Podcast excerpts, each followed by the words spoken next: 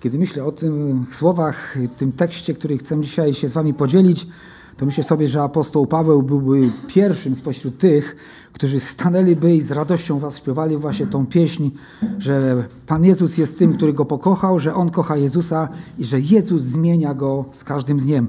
I właściwie to jest sens i cel chrześcijaństwa, to jest sens i cel każdego dziecka Bożego, żeby nie tylko wziąć łaskę Bożą z Bożej ręki i cieszyć się, że jestem zbawiony, ale żeby każdego dnia wzrastać duchowo i stawać się coraz bardziej podobnym do naszego Zbawiciela, do Pana Jezusa Chrystusa. Dzisiaj chciałbym rozpocząć z wami rozważanie drugiego listu do Tesaloniczan, ponieważ pierwszy już rozważyliśmy i miałem ten przywilej i wierzcie mi radość w sercu, że mogłem dzielić się tymi myślami, które, czy częścią tych myśli, które zawarte są w pierwszym liście do Tesaloniczan. I ponieważ drugi list do Tesaloniczan jest w jakimś sensie kontynuacją, czy nawiązuje do tego, co było też w pierwszym do Tesaloniczan. Krótko tylko wspomnę, że w pierwszym liście, czy pierwszy list apostoł Paweł pisze do Tesaloniczan po tym, jak odwiedził ich miasto, głosił tam Ewangelię. Oni, kiedy usłyszeli Ewangelię, uznali, że to nie jest słowo ludzkie, tylko że jest to słowo od Boga, ponieważ Boże Słowo, ponieważ zobaczyli, że apostoł Paweł i jego współpracownicy Tymoteusz i Sylas nie tylko piękną naukę głosili, ale według tej nauki również żyli. I później oni zostawiają Tesaloniczan. Apostoł Paweł znajduje się już w Atenach i tam dość długi czas przebywa i wie też, że Tesaloniczanie są w prześladowaniu, więc wysyła Tymoteusza, aby zobaczył, co się z nimi dzieje, bo nie wiedział, czy przypadkiem głoszona Ewangelia nie poszła na marne, czy oni przypadkiem w prześladowaniach nie cofnęli się, nie poszli na jakąś rozmiękczoną Ewangelię, nie poszli na kompromis ze światem, czy dalej stoją twardo w wierze i trzymają się nauki Pana Jezusa. Kiedy Tymoteusz wraca, opowiada i Pawłowi o tym, że oni wiernie stoją przy Chrystusie w prześladowaniach, apostoł Paweł mówi, że to jest wielka radość i to go podniosło na duchu i wzmocniło go bardzo, że Tesaloniczanie, którzy z taką radością odwrócili się od bałwanów do Boga żywego i zmienił się cel ich życia, cel ich przedmiot czci, również w ich życiu się zmienił i zaczęli oczekiwać na przyjście Syna Bożego z niebios, że to wszystko w nich trwa, pomimo prześladowania. I drugi list do Tesaloniczan jest kontynuacją w tym sensie, że on już nie martwi się o to, czy oni trwają przy Jezusie, ale pisze drugi list do Tesaloniczan po to, żeby ich utwierdzić w tym trwaniu przy Panu Jezusie Chrystusie, aby to ich życie chrześcijańskie i ich naśladowanie Pana Jezusa, ich codzienne życie i służba mogły nabierać jak największej głębi i takiej duchowej też stabilizacji, takiego duchowego utwierdzenia. Więc przeczytajmy wspólnie najpierw pierwszy rozdział z drugiego listu do Tesaloniczan, 12 wersetów.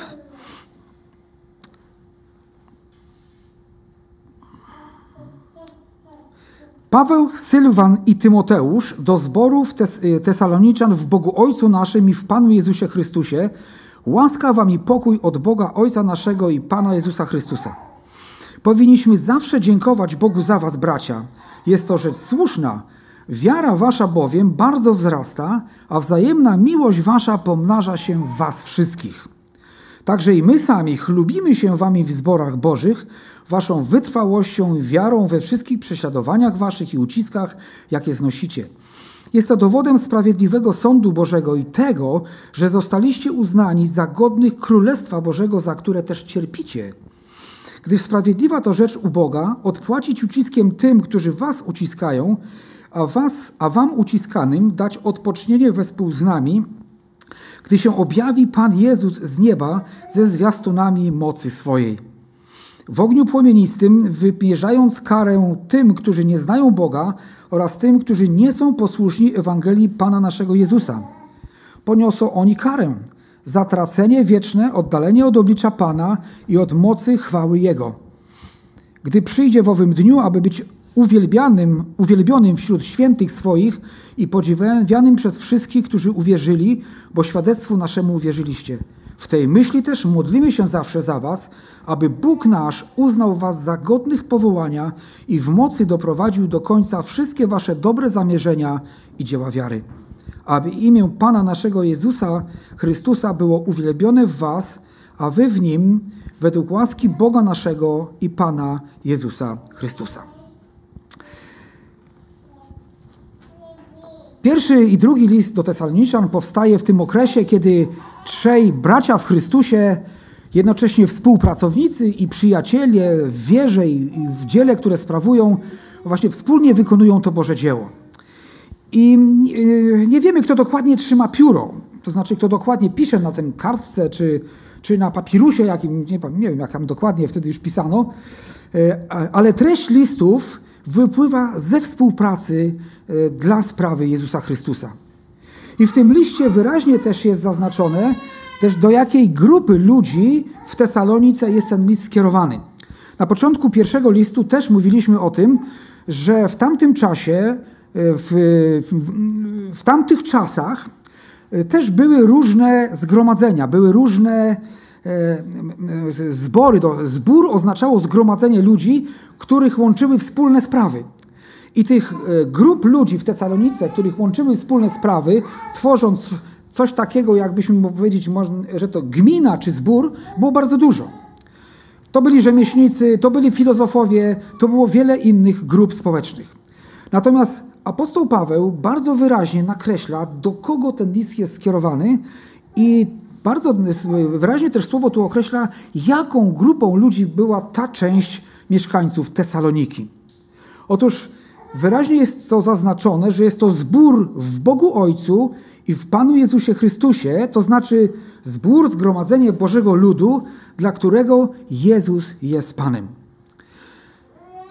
Tak więc możemy powiedzieć z całą też, myślę, pewnością i odpowiedzialnością, że list ten nie jest tylko napisany do ludzi w tamtym czasie w Tesalonice, ale on jest napisany do nas dzisiaj, do tych wszystkich zborów, do tych wszystkich zgromadzeń ludzi, których łączy Jezus Chrystus, dla których Jezus Chrystus jest Panem. Wiecie, nie tylko Panem, nie tylko Zbawicielem, bo to nie jest tak, że tylko przyjmujemy Pana Jezusa, ponieważ On ma zbawienie, i dzięki przyjęciu Jego będziemy mogli wejść do nieba, ale również dla których Jezus jest Panem, to jest coś więcej niż tylko przyjąć Go jak Zbawiciela. Tesaloniczanie, i w pierwszym liście tam to jest napisane, kiedy poznali Ewangelię, odwrócili się od bałwanów, bo wcześniej ich Panem były bałwany, różne bożki, odwrócili się do Boga żywego i prawdziwego, a więc przedmiot ich czci i uwielbienia się zmienił. Od tej pory był to Bóg, Ojciec, Twórca nieba i ziemi i oczekiwali Syna Jego z niebios. I służyli Bogu żywemu i prawdziwemu. A więc zbór w Tesalonice, w Bogu Ojcu i w Panu Jezusie Chrystusie, to zbór, to zgromadzenie Bożego ludu, dla których Jezus jest Panem. Mam nadzieję, że i dzisiaj ten list jest skierowany tu do nas dzisiaj, do zboru, do zgromadzenia, dla którego Jezus jest Panem. To odróżniało ich od każdego innego zgromadzenia w Tesalonice. Wiadomo, że chodzi tu o chrześcijańskie zgromadzenie, a nie o jedno z wielu pogańskich zgromadzeń. Również na początku tego listu, jak i w pierwszym liście, widzimy pewne życzenia, które są skierowane do Tesaloniczan. Czytamy o tym w drugim wersecie. Łaska wam i pokój od Boga Ojca i naszego i Pana Jezusa Chrystusa. Paweł, pozostali bracia, życzyli im łaski i pokoju. Łaska to jest to usprawiedliwienie niezasłużone, które otrzymujemy z łaski. No wyszło mi takie trochę masło maślane, ale łaska jest darowaniem win, chociaż powinno się ponieść karę. A więc życzy im łaski, więc żeby oni doświadczali każdego dnia, że trwając w Chrystusie będą oczyszczani, usprawiedliwiani przez wiarę Chrystusa i wyznawanie swoich grzechów ze wszelkich konsekwencji grzechu, które wynikają z tego po prostu, że się grzech popełnia. To tylko Chrystus może oczyścić i zdjąć tą słusznie należącą się nam karę za nasze grzechy. I to w ofierze Chrystusa jest nam darowane. Łaska umożliwia wszystko, co przewiduje Boża wola, zarówno w kwestii zbawienia, jak i tego, co możemy w przyszłości robić dla Pana Jezusa. Apostoł Paweł mówi, że z łaski Bożej jestem tym, czym jestem. I wymienia tam wiele różnych rzeczy, które Bóg z łaski pozwolił czynić dla chwały Bożej, również cierpieć dla Pana Jezusa. Po łasce wymieniony jest pokój. Pokój to jest wytchnienie w każdych okolicznościach. Czy może być zatem coś lepszego, co mógłby apostoł Paweł życzyć wierzącym w Tesalonice? Czy może być coś lepszego, co moglibyśmy życzyć sobie nawzajem, jak nie łaski i pokoju od Pana naszego Jezusa Chrystusa i Boga Ojca? Źródłem pochodzenia łaski i pokoju jest Bóg. To tu właśnie w pierwszym rozdziale 2 do Tesaloniczan jest to pokazane, że źródłem i pochodzeniem łaski i pokoju jest Bóg Ojciec i Pan Jezus Chrystus. To nie jest jakaś łaska od drugiego człowieka, to nie jest jakaś protekcja ludzka, to jest Boża łaska i Boży pokój. On jest dawcą tych rzeczy dla tych, którzy w pokorze serca przychodzą przed Jego oblicze z wyznaniem grzechów, uważając swoją sprawiedliwość za żadną, a przyjmując usprawiedliwienie w Panu Jezusie. Życzenie tego, co najlepsze, nie jest też tutaj zawieszone w próżni. Wiecie, czasami mówimy, życzę Ci wszystkiego najlepszego. Pytanie, kto ma to spełnić? Tak? Kto ma zapewnić to? Lecz jest ono zaczepione w osobie Ojca i Syna. Nie ma lepszych życzeń, ponieważ nie ma lepszego źródła. Zauważmy, że jest też pewna kolejność. Łaska, a potem pokój i nie jest to przypadek. Łaska idzie przed pokojem. Musimy poznać Bożą łaskę, musimy doświadczyć usprawiedliwienia. Zanim otrzymamy łaskę od Boga, jesteśmy w stanie wojny, ponieważ nasz grzech oddziela nas od Boga. I żyjąc w grzechu bez Bożego usprawiedliwienia i ułaskawienia, jesteśmy w stanie sprzeciwu wobec Boga. I tylko kiedy uniżamy się przed Nim i przyjmujemy łaskę Bożą, zostajemy uwolnieni od kary za grzech i ten mur nieprzyjaźni między nami a Bogiem zostaje zrujnowany w Chrystusie. Tak więc najpierw jest łaska, potem pokój. Łaska idzie przed pokojem. Musimy poznać łaskę Bożą, aby doświadczyć prawdziwego pokoju. I wielu z nas mogłoby stanąć i opowiedzieć o tym dniu, kiedy po raz pierwszy doświadczyliśmy ułaskawienia i cudownego Bożego pokoju, kiedy przyjęliśmy zbawienie z rąk Pana naszego Jezusa Chrystusa i kiedy przyjęliśmy Chrystusa, przyjęliśmy do naszego życia. 3-5 werset to dziękczynienie Pawła i on przedstawia też tam powody, dla których on dziękuje. Apostoł Paweł cieszy się z powodu swoich ukochanych duchowych dzieci w Tesalonice. Dziękczynienie jest integralną częścią służby apostoła Pawła. Właściwie dziękczynienie, czy modlitwy dziękczynne, jest taką służbą wśród innych służb. Jest jakby taką niezależną częścią jego służby, którą on sprawuwał każdego dnia i we dnie, i w nocy. To jest słuszne i dobre, gdy zauważymy Boże dzieła w braciach i siostrach i dziękujemy Bogu, że On to w ich życiu sprawia. Radować się z tego, że innym Bóg błogosławi, że ich wspiera, że ich ratuje, że ich przeprowadza, że ich ułaskawia, że obdarowuje pokojem. To jest wielka radość dla dziecka Bożego, dla chrześcijanina, widzieć innych, którzy przystępują do Pana Jezusa i od tej pory trwają w społeczności z Nim. Z tego cieszył się apostoł Paweł. On dbał o to, aby dziękować Bogu za te dobre wszystkie wieści, które do niego docierają. Wiara i miłość wzajemna robiły też u Tesaloniczan wyraźne i widoczne postępy. Czyż to nie jest słuszna rzecz, żeby za to właśnie dziękować Bogu? Oni przyjęli słowo w uciśnieniu z radością Ducha Świętego. Czytamy o tym w 1 do Tesaloniczan. Stali się wzorem dla całej Grecji. Od nich rozeszło się słowo Pańskie, a teraz rozkwitła wzajemna miłość. Alleluja! Za to się należy chwała Bogu. To nie jest ludzkie dzieło. To, że oni przyjęli Słowo Boże w uciśnieniu z radością Ducha Świętego, już wskazuje na to, że jest to działanie Bożego Ducha. Stali się wzorem dla całej Grecji. To nie jest możliwe ludzkimi siłami stać się wzorem chrześcijaństwa dla całej Grecji. To tak jakbyśmy dzisiaj zbór w Grodzisku stał się wzorem dla całej Polski.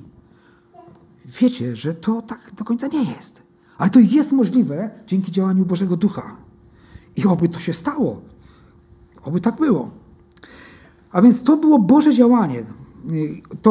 To wszystko rozkwitało w ich życiu, ponieważ oni szli za tym, co Pan Bóg kładł przed nimi, do czego ich zachęcał. I za to dziękował Paweł. Cóż pozostaje nam powiedzieć? Dzięki Ci, Panie, że takie rzeczy czynisz z nędznym, grzesznym człowiekiem. Co ciekawe, wzajemna miłość też w zborze Tesaloniczan nie była takim dziełem udziałem jednostek. To znaczy, że tam 1, 2, 3 wyróżniało się wiarą i miłością, a reszta to tak nie wiadomo. Cieszyli się ze zbawienia i po prostu sobie chcieli już dalej spokojnie żyć, nic więcej. My czytamy tutaj, że ta wzajemna miłość była udziałem całego zboru. Była i w ich sercach, i wyrażała się w praktycznym działaniu wszystkich zborowników. Czyli zbór wzrastał równo, czego i nam wszystkim życzę. Abyśmy wzrastali wszyscy w wierze i w miłości. To jest to, czego też pragnie Duch Święty dokonać w naszym życiu, abyśmy potrafili pójść za tym i Jemu na to pozwolić. Być może dzięki prześladowaniom tacy byli Tesaloniczanie. Czy nam przydałyby się prześladowania, żeby się okazało, kto z nas prawdziwie trwa w Chrystusie? Słowo Boże sugeruje, że czasami tak. Zauważmy, że wymienione jest też najpierw wiara, a potem miłość. Wiara łączy nas z wiecznym źródłem miłości, które znajduje się w Bogu żywym. I oni tego doświadczyli, oni o tym się przekonali. Wiara łączy nas z żywym Bogiem, który jest źródłem miłości. Mało tego, Słowo Boże mówi, że Bóg jest miłością.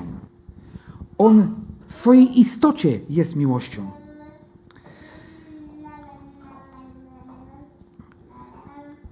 A nieuniknioną konsekwencją tego, że łączymy się wiarą ze źródłem tej żywej, doskonałej miłości, czyli z Bogiem, jest to, że serca nasze są wypełnione po brzegi miłością do wszystkich tych, którzy należą do Niego, czyli do Pana Jezusa. W pierwszym liście Jana my czytamy, że ci, którzy prawdziwie narodzili się z Boga, miłują wszystkich braci. To nie znaczy, że się zgadzają ze wszystkim, co oni uważają, co sądzą, z wszystkimi przekonaniami. To jest raczej niemożliwe. Ja myślę, że to w niebie, kiedy nasze śmiertelne ciała zostawimy, a będą przemienione w te podobne do zmartwychwstałego ciała Pana Jezusa, tam uzyskamy absolutną jedność w Duchu Świętym.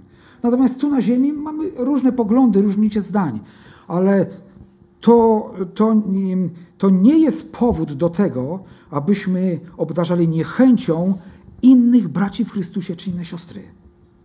Ci, którzy narodzili się z Boga, miłują wszystkich innych narodzonych z Boga w szczególny sposób.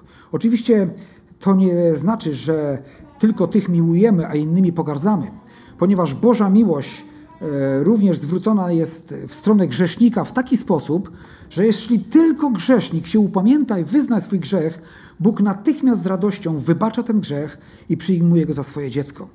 Czasami błędne jest rozumowanie Bożej miłości, że skoro Bóg jest miłością, to znaczy, że On przymknie oko na wszystkie grzechy.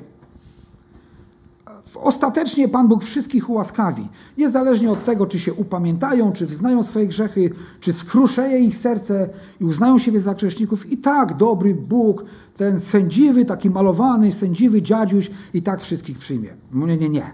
Tak Słowo Boże nie mówi. To tak na marginesie, żebyśmy mogli uświadomić sobie, czym jest ta prawdziwa Boża miłość.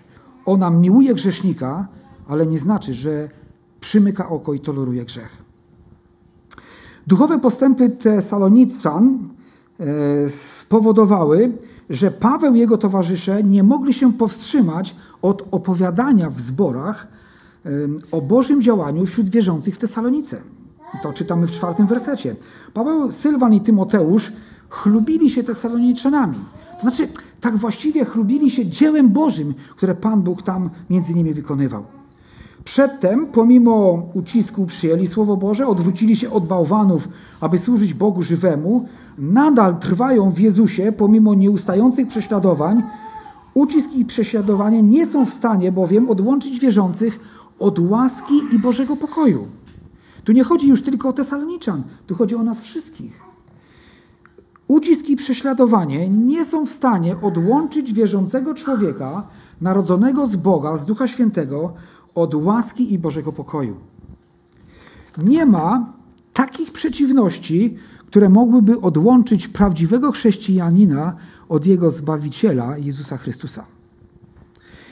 Czytamy, że nikt i nic nie odłączy nas od miłości Bożej. Ani ucisk, ani prześladowanie, ani teraźniejszość, przyszłość, ani moce żadne nie są w stanie nas odłączyć od miłości Bożej, która jest w Chrystusie Jezusie. To, że trwali w wierze w czasie prześladowań i utrapień, było dowodem też sprawiedliwego sądu Bożego. Bóg rozsądził i postanowił, że wzmocni Tesaloniczan w ich wierze i miłości. Tak jak oni stanęli jednoznacznie i z wielką siłą przekonania po stronie Jezusa Chrystusa, tak teraz Bóg stanął przy nich. Gdyby nie otrzymali tego od Boga, nie byliby w stanie wykazać się taką wytrwałością i wiarą w cierpieniu dla Chrystusa. Ta ich postawa wykazała też, że są godni Królestwa Bożego, to znaczy, że nie przyjęli łaski Bożej nadaremnie, lecz prawdziwie uwierzyli w Jezusa, że jest Panem i prawdziwie uczynili Jezusa Panem swojego życia. Godni Królestwa nie oznacza tutaj, że na zbawienie zapracowali, bo to pojęcie troszeczkę funkcjonuje tutaj w naszej kulturze, że być godnym to znaczy zapracować sobie na zbawienie dobrymi uczynkami. Pismo Święte wytrąca ten argument z rąk. W liście do Rzymian jest napisane, że nikt z uczynków zakonu nie będzie usprawiedliwiony, tylko przez wiarę w Jezusa Chrystusa. Tylko dzięki zasługom Chrystusa ktokolwiek może się tam dostać. Ich wyjątkowa postawa wykazywała, że nie przyjęli łaski Bożej tylko po to, aby trafić do nieba. Czyli to nie była taka kalkulacja, byle być zbawionym, bo na wszelki wypadek nawróćmy się do Jezusa, to będziemy zbawieni. Nie, to było prawdziwe nawrócenie. Nie była żadna logiczna, intelektualna kalkulacja, taka zmysłowa. Ale to, co działo się w ich życiu, to ich prześladowanie, to trwanie w Chrystusie wskazywało, że oni prawdziwie pokochali Chrystusa ponad wszystko. Kiedy uświadamiam sobie, jak funkcjonowała społeczność ich z Chrystusem, to muszę być zawstydzony, patrząc na samego siebie. To staje się dla mnie taką wielką zachętą, ale i takim zawstydzeniem, że nie wiem, czy gdyby przyszło takie prześladowanie, jak mieli oni, czy też bym odniósł takie zwycięstwo? Bez Boga na pewno nie. Tylko dzięki łasce Bożej. Miłując siebie nawzajem, pokazali, że prawdziwie są zrodzeni z Ojca.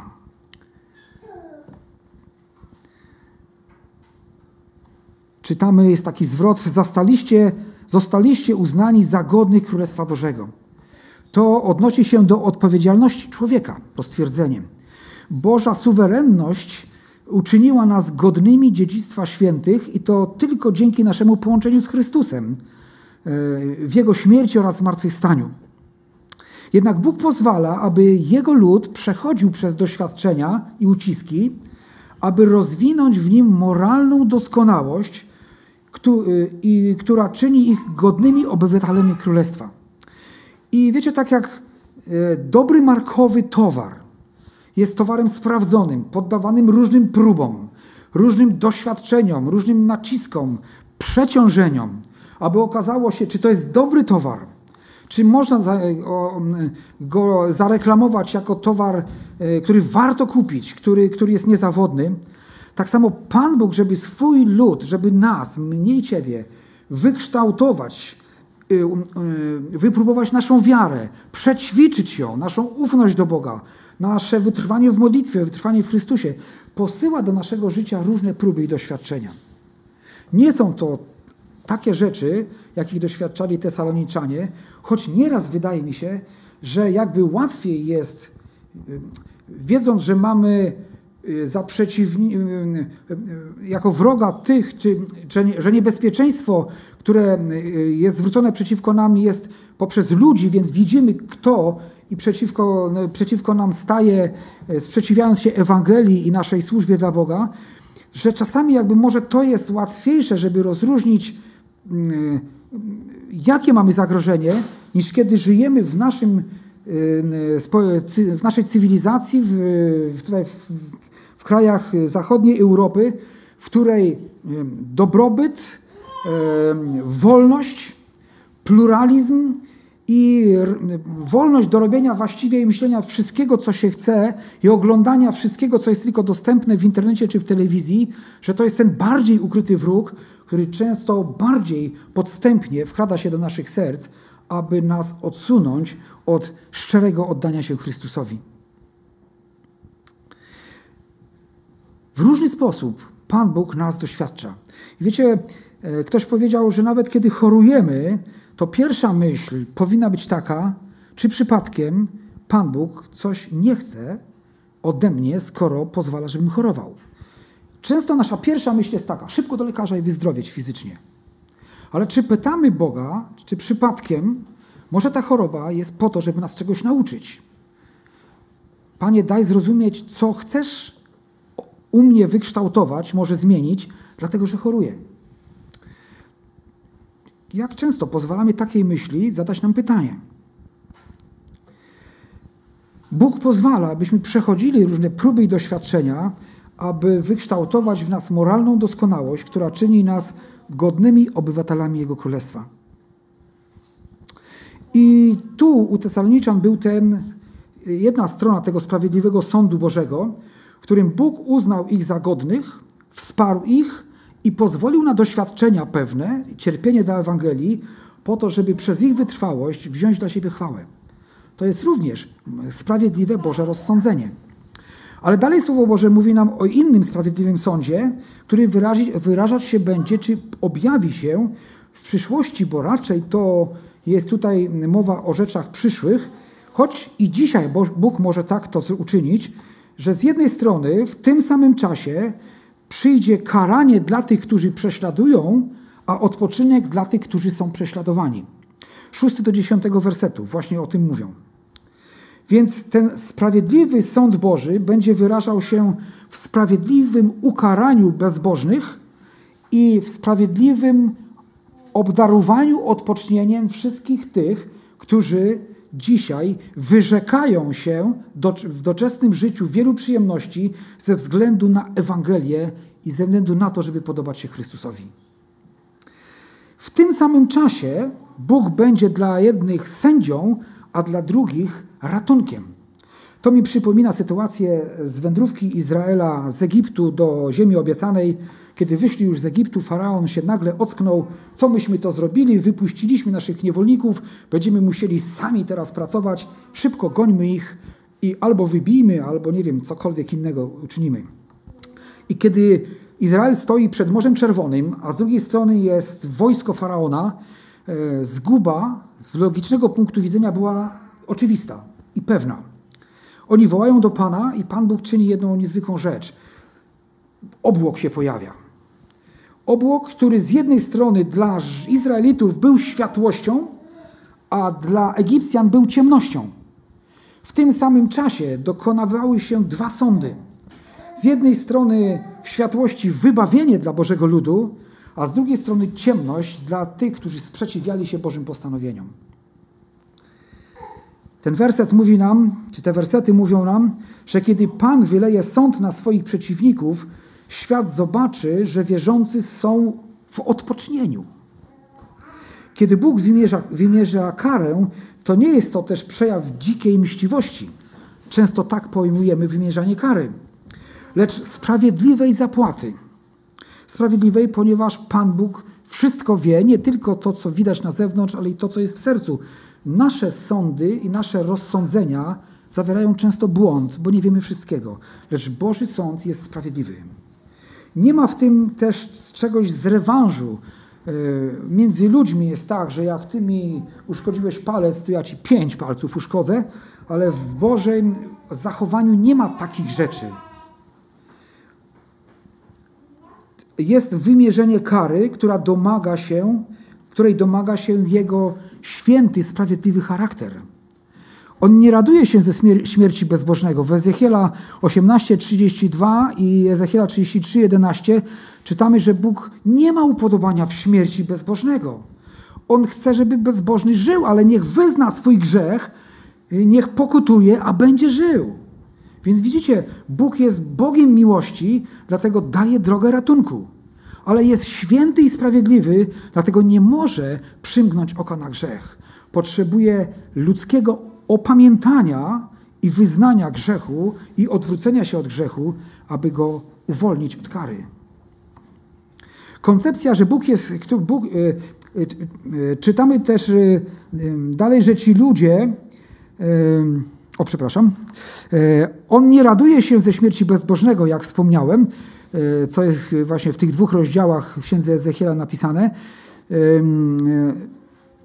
Jest to czas Bożej sprawiedliwej odpłaty według wszelkich danych, też jak to można rozumieć z Bożego Słowa. Jest to czas, kiedy Jezus wraz ze wszystkimi świętymi powróci na ziemię, aby objąć władzę nad całą ziemią zgodnie z obietnicą, którą dał Izraelowi i zgodnie z proroctwami, które w Biblii na ten temat mówią i ten fakt zapowiadają.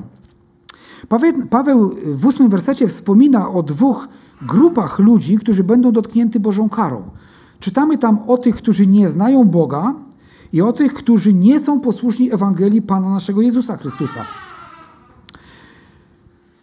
Ci, którzy nie znają Boga, to mogą być wszyscy ci ludzie, którzy nigdy nie usłyszeli Ewangelii, tak jak my ją znamy z Biblii.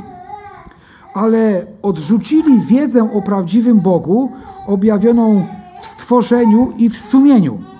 I tu chciałbym z listu do Rzymian z 1 rozdziału przeczytać kilka wersetów, żebyśmy mogli sobie uświadomić, jakie jest Boże spojrzenie na tych, którzy nie zetknęli się nigdy z zapisanym Słowem Bożym. 1 rozdział, 18:21. Albowiem gniew Boży z nieba objawia się przeciwko wszelkiej bezbożności i nieprawości ludzi, którzy przez nieprawość tłumią prawdę. Ponieważ to, co o Bogu wiedzieć można, jest dla nich jawne, gdyż Bóg im to objawił. Bo niewidzialna Jego istota, to jest wiekuista Jego moc i bóstwo, mogą być od stworzenia świata oglądane w dziełach i poznane umysłem, tak iż nic nie mają na swoją obronę. Dlatego, że poznawszy Boga, nie uwielbili Go jako Boga i nie złożyli Mu dziękczynienia, lecz znikrzemnieli w myślach swoich, a ich nierozumne serce pogrążyło się w ciemności. A więc to może być właśnie mowa o tych ludziach, którzy nie znają Boga, nie poznali Go przez Pismo Święte, przez Ewangelię.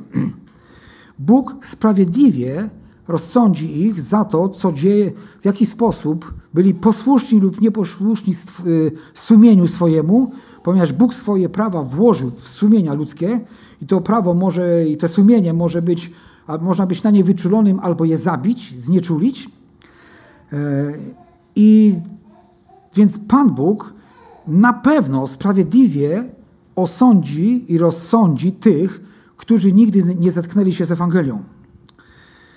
I druga grupa ludzi to ci, którzy są nieposłuszni Ewangelii Pana naszego Jezusa Chrystusa. To są ci z kolei, którzy słyszeli Ewangelię, ale ją odrzucili bądź po prostu zlekceważyli, co jest znaczy jedno i to samo. Odrzucić świadomie, powiedzieć nie, ja tego nie chcę, a pozostać obojętnym wobec poselstwa o śmierci i zmartwychwstaniu Chrystusa, Jego łasce i zbawieniu jest również odrzuceniem. Jest to dokładnie ten sam efekt. Ewangelia nie jest tylko zbiorem faktów, w które mamy wierzyć, ale Ewangelia w rzeczywistości jest osobą, której mamy być posłuszni. Jezus jest radosną nowiną. Radosna nowina Ewangelia to jest Jezus Chrystus. To jest wszystko to, co jest związane właśnie z Jego osobą. Umarł według Pism, pogrzebany został i trzeciego dnia zbudzony z martwych według Pism. To jest Ewangelia. Tak więc Jezus jest radosną nowiną, jest Ewangelią. Wierzyć w sensie nowotestamentowym znaczy także być posłusznym Ewangelii, czyli posłusznym Chrystusowi, Jego nauce. Jak ty wierzysz? Czy wierzysz tylko teoretycznie? Czy wierzysz też praktycznie? Czy twoja wiara wyraża się w posłuszeństwie Jezusowi Chrystusowi? Czytamy dalej, że właśnie ludzie ci poniosą karę. Bóg, dlaczego karę? Właśnie czasami ludzie mówią, jak to, bo święty Bóg będzie karał i odrzuci od siebie? Ale musimy powiedzieć jedną rzecz. Bóg, który nie karze grzechu, w ogóle nie jest Bogiem. Koncepcja, że Bóg miłości nie powinien karać grzechu, powoduje, pomija ten aspekt, że Bóg jest święty i musi czynić to, co jest właściwe z naturalnego punktu widzenia. Bóg Stwórca ustalił dla swego stworzenia kryteria moralności. One są zapisane w Słowie Bożym, w Piśmie Świętym. I sam się tego trzyma. Gdyby sam tego nie respektował, znaczy, że nie jest święty, że nie jest prawdziwym Bogiem. Święty Bóg, święte kryteria. My wiemy, jak dzisiaj się patrzy na te rzeczy. Dzisiejsza cywilizacja, również w naszym kraju, wyrzuca Chrystusa coraz dalej. Może jeszcze w naszej Polsce troszeczkę więcej się broni wartości chrześcijańskich, natomiast zachodnia Europa wyrzuciła Chrystusa już tak właściwie. Stajemy się krajami postchrześcijańskimi. Kara, wieczne zatracenie, greckie słowo, tutaj jest w oryginale zapisane, brzmi ono aionios i ono w Nowym Testamencie jest użyte 70 razy. Nie pozostawia też to wątpliwości, to słowo, że kara jest wieczna, nieskończona. Znowu, jeśli gdzieś zetknęliśmy się z koncepcją, że Bóg owszem w jakiś tam sposób może ukarze, jakąś tam karę, pokutę wyznaczy, a potem i tak się zlituje, nawet jeśli tą karę będą ponosić ludzie, którzy nie przyjęli Pana Jezusa za życia na ziemi. Otóż Słowo Boże mówi, to jest 70 razy wymienione to słowo w Nowym Testamencie, greckie słowo aionios oznacza, że ta kara jest wieczna i nieskończona. To samo słowo występuje w Rzymian 16:26 i opisuje nieskończone trwanie Boga. Czytamy też tutaj o zatraceniu, ale zatracenie nie oznacza unicestwienia. Oznacza utratę pomyślności lub też ruinę w odniesieniu do celu istnienia. W Ewangelii Łukasza w 5 rozdziale są opisane bukłaki, które zostały zniszczone. Jest tam użyte słowo o tym samym temacie, to co słowo aionios. I one nie przestały istnieć, te bukłaki, ale stały się kompletnie nieprzydatne. Częścią kary będzie wygnanie od oblicza Pana i od mocy Jego chwały. Nie można wygnać tego, co zostałoby unicestwione i nie istnieje. Ale tam Słowo Boże mówi o odrzuceniu, o wygnaniu sprzed oblicza Pana. A więc wierzymy w niebo, wierzymy w piekło, ponieważ Pismo Święte o tym mówi. Wierzymy w Bożą karę, wierzymy w Bożą łaskę, w Jego miłosierdzie, które trwa na wieki. Dzisiaj jest czas łaski, czas zbawienia. Dziś możesz wyznać Bogu grzech i doświadczyć cudownego pokoju, który przychodzi od razu po łasce Bożej i Bożym usprawiedliwieniu. W 10 wersecie, gdy czytamy, że gdy Jezus wróci na ziemię, nie jest tutaj mowa o spotkaniu na powietrzu, o pochwyceniu Kościoła. W 1 do Tesaloniczan myśmy tam czytali, że ludzie byli zaniepokojeni, co z tymi, którzy umarli, a Pan Jezus jeszcze nie powrócił. Apostoł Paweł wyjaśnia, że wszystko we właściwym czasie, kiedy Pan Jezus pojawi się na powietrzu, najpierw zostaną wzbudzeni ci, którzy są już w grobach, a wierzyli w Chrystusa, przemienieni w ciało podobne do Chrystusowego, a tuż za nimi w okamgnieniu również my na spotkanie z Panem. Kiedy Jezus powróci w 10 wersecie naszego 1 rozdziału 2 Tesaloniczan, to jest mowa o innym powrocie. Na ziemię, nie na powietrze. To będzie czas, kiedy Pan Jezus ze swoimi świętymi przyjdzie, bo takie są proroctwa. To będzie czas Jego chwały i zdumienia patrzących. On będzie, to są dwa będzie, które będą dotyczyły Chrystusa, będzie uwielbiony wśród świętych swoich, będzie uczczony za to, że uczynił z nich, za to wszystko, co w nich uczynił, w tych wierzących i co przez nich również uczynił. Ich zbawienie, uświęcenie oraz uwielbienie będzie hołdem złożonym Jego niezrównanej łasce oraz mocy. Ale też będzie On podziwiany przez wszystkich, którzy uwierzyli. Wszyscy widzowie będą zdumieni, gdy zobaczą, co Chrystus uczynił z tak nieobiecującym stworzeniem ludzkim, jak ja i ty. Dotyczyć to będzie także Tesaloniczan, ponieważ otrzymali świadectwo od apostoła Pawła, w które uwierzyli. Będą więc dzielić chwałę oraz tryumf owego dnia, dnia objawienia się Pana Jezusa Chrystusa. W której grupie byłbyś dzisiaj, gdyby ten dzień już nastąpił? Czy byłbyś wśród tych, którzy będą chwalić i podziwiać Chrystusa, czy tych, którzy drżeć przed karą? Tego dnia objawi się jeszcze jedna prawda całemu światu. Dzisiaj odmawia się racji tym, którzy wierzą Ewangelii, odmawia się racji nauce Pisma Świętego. Pismo Święte jest krytykowane zupełnie innymi kryteriami niż inne starożytne pisma, jakimiś takimi surowszymi, powymyślanymi w różny dziwny sposób. Pomimo tego, jak wiele jest rękopisów, odpisów starożytnych potwierdzających prawdziwość tekstu Bożego Słowa, ciągle Pismo Święte jest traktowane w bardziej rygorystyczny sposób niż wszystkie inne pisma starożytne. A więc dzisiaj odmawia się racji tym, którzy wierzą w Słowo Boże i Bożemu Słowu. Wielu chrześcijan traci każdego dnia życie z powodu trwania w Jezusie. Wielu jest prześladowanych, obdarzonych niechęcią. Patrzą na nich ludzie z politowaniem, traktowani są z przymrużeniem oka. Ale tego dnia, gdy Jezus powróci ze swoimi świętymi na ziemię, ci odrzuceni będą cieszyć się odpocznieniem, a pozostali drżeć przed karą.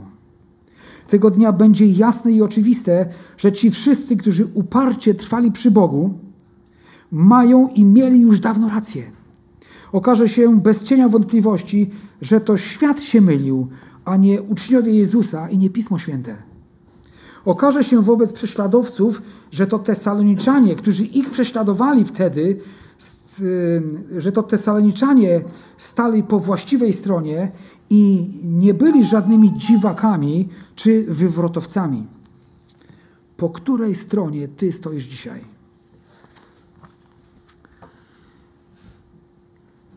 Spróbujmy tak troszeczkę sparafrazować wersety od 5 do 10, jakby je podsumować. Tesaloniczanie, wasza cierpliwość w czasie ucisku jest bardzo ważna. Bóg we wszystkim realizuje swoje sprawiedliwe cele.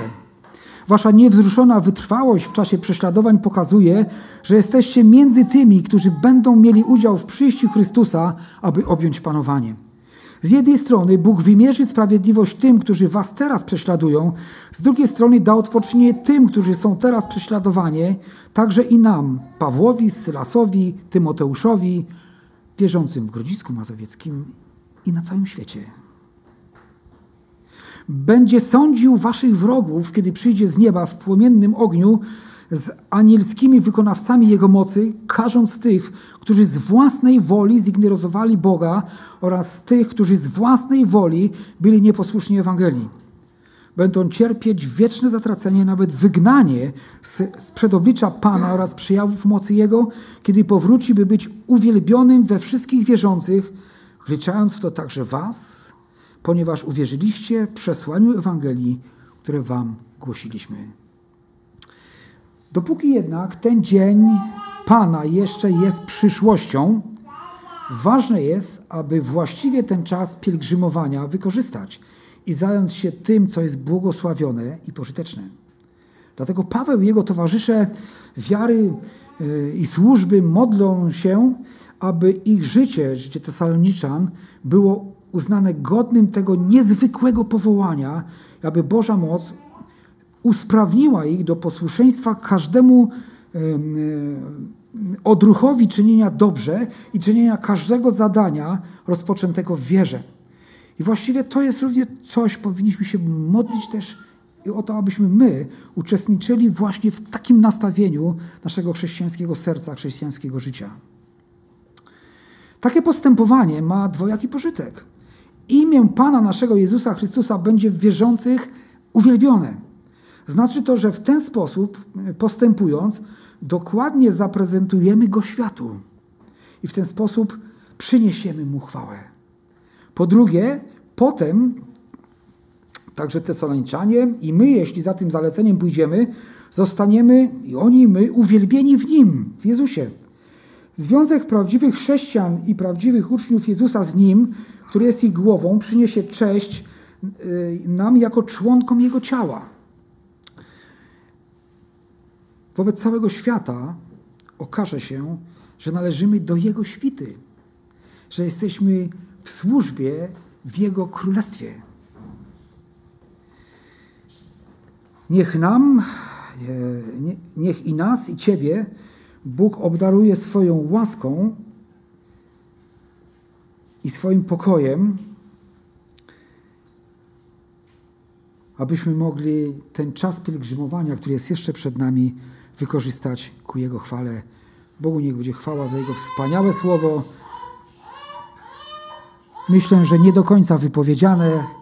Myślę, że można by jeszcze kilka kazań przygotować. Tak głębokie jest Boże Słowo, ale chwała Bogu za to i ja dziękuję Mu za to, co położył na moje serce i że mogłem się z tym z Wami podzielić, a niech Bóg Was błogosławi i nas wszystkich, abyśmy mogli stać się zborem, który równo wzrasta w wierze i w miłości do Boga i do siebie nawzajem. Amen.